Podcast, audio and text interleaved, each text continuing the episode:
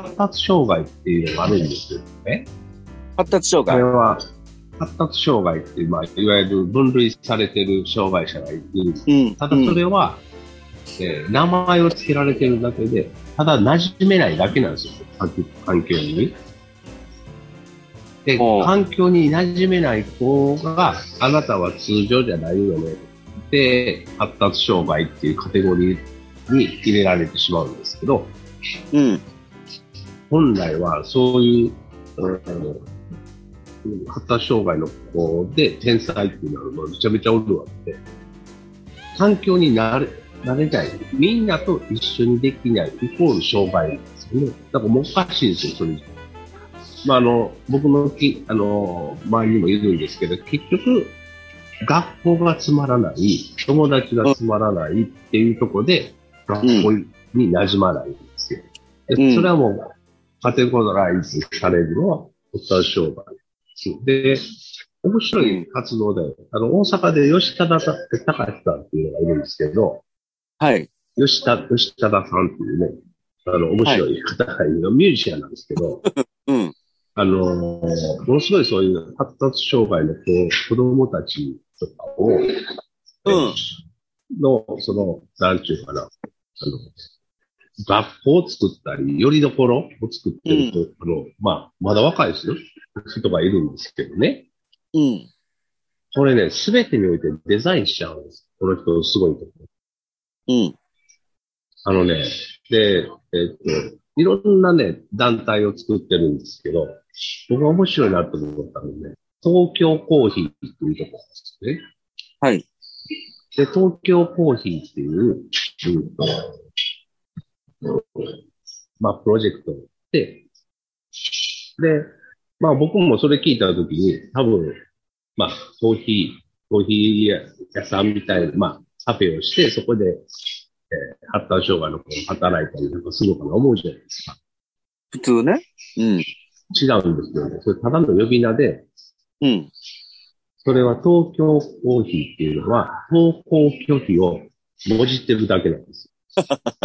そうきた。全然想像つかんかった。やられた。登校拒否を東京コーヒーって言って、おしゃれに言ってるだけなんですよ。だからデザインされてるんですよ。かっこええな東京拒否と東京コーヒー全然イメージちゃうでしょ？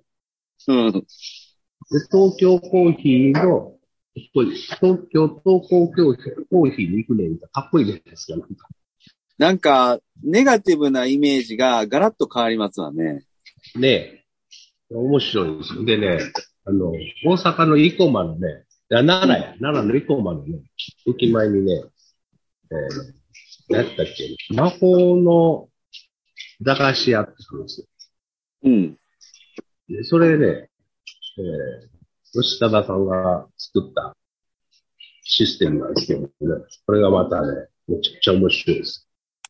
えーっとね、そこ、駄菓子屋さんなんですけど、そこに100円でできるガチャが置いてあるんですよ。うん。で、そのガチャの中に、ガチャを入れると、カラカラっと回すとカプセルが出てきて、で、そのカプセルの中に、えっと、えー木かな？なんかでできてる木片が、そこに、えっと、1チロルってあるんですよね。うん。で、そこの駄菓子屋のお金の単位がチロルなんです。で、えー100円で1枚入ってたり、2枚入ってたり、最高で3枚入ってること。うん。で、そのチロル、1チロルで、1チロルが約100円なんです。これ、チロルチョコレートのチロル。そうですね。小そこはね、子供しか、あの、できないんですけど、うん。えーその駄菓子屋の奥にスペースがあって、そこは、えー宿題をしたり、ゲームをしたりとか、あの、みんなが集える場所があるんですね。うん。で、そこでね、カレーが食べれるんですよ。1チロルで。100円で？100円で食べれるんです。駄菓子もチロルで買えるんです。だから、20円、20円の駄菓子が5個ワンチロルで買える買えるわけです。通貨。そうそう。で、いい兄弟で来て、妹が、例えば、これも欲しい、あれも欲しいから、いや、何々ちゃんは、1チロル、1チロルしか持ってへんから、これ、返さなあかんでっていうのをやってるんですよね。うん。でも、でも欲しいって言うから、ほんならもう俺の1チロルあげるわ、みたいなんでやってるんですよ。うん。ね。なんか、いいじゃないですか、そういうの。ええ面白。面白いでしょ？でね、何が面白いんですかね？こんなことをしたら、運営できないけど。で、大概こういうシステムだと、寄付で成り立つんですよ。うん。でもね、そこは違うんですよ。そこのね、チロル堂っていうのが、今度、えー夕方5時からは、大人の居酒屋に変わるんです。ほで、居酒屋で、そこで大人がお金を使うんですよ。う。うん。で、使ったそのお金が子供に還元される。そうすか。ごくないですか？うん。だから、寄付に頼らず、大人がここで飲み食いすると、子供にうん。還元されるってみんな分かってるから、うん。余計にみんな来るんですよ。だいっぱいなんですよ。うん。で、その、そこでで出た利益が子供に還元される。うん。で、吉田さんが言うにはね、世に子供食堂ってあるじゃないですか。うん。で、子供食堂っていうシステムに吉田さんもすごく感銘を受けてるんですけど、はい。どうしても子供食堂あります。みんな来てねってなった時に、子供食堂に行く子は、ちょっと、こう、なんて、施しを受けてる感っていうのがあるんですよね。うん。うん。イメージはね。例えば、お金がないからとか、親が働いて、えー家にいないからとか、要するに、かわいそうな子が子供食堂で食べてるっていう、うん。なんかそんな雰囲気が出ちゃうんですよ。おー。でも、そこのチロル堂っていうのは、あの、関係なしにみんな来てるんですよね、子供。で、しかも100円でカレー食うんじゃないですか。下手したら3倍食うんですよ。ガチャで。それは、施しを受けてる感ゼロやもんね。そこに行くと仲間がいるんですよ。うん。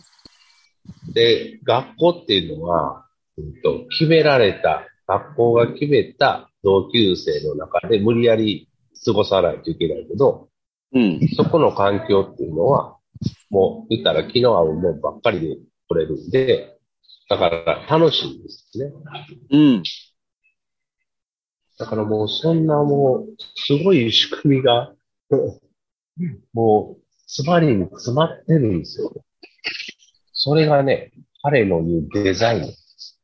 デザイン。うん。デザイン。あだから、えっと、いろんな仕組みを考えるのは、ーうん。やっぱりデザインしないといけないんです見た目も綺麗うん。とかね。うん。やっぱデザインですよ。だから、あ、デザインってすごいいい言葉やなと、その時思った。ね。はい。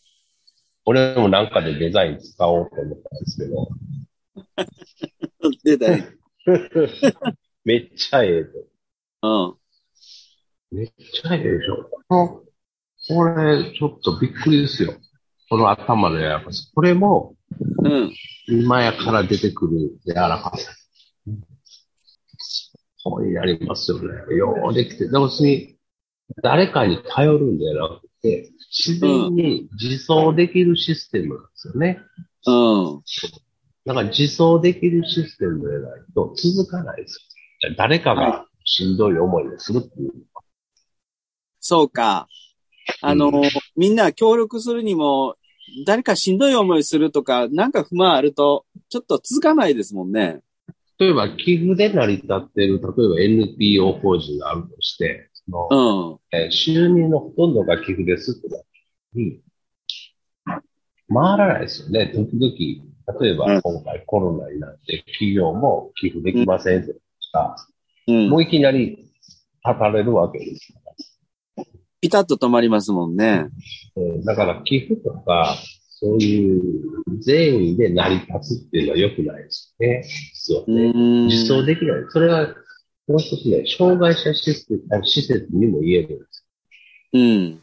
うん、障害者施設っていうのは基本 A 型、B 型とか、あの、就労支援のね、施設があるんですけど、それも、まあ、国からのえー支援費っていうのが毎月支払われるんですけど、はい。えっと、ほとんどのところはその支援費っていうのを当てにして成り立ってるんですよね。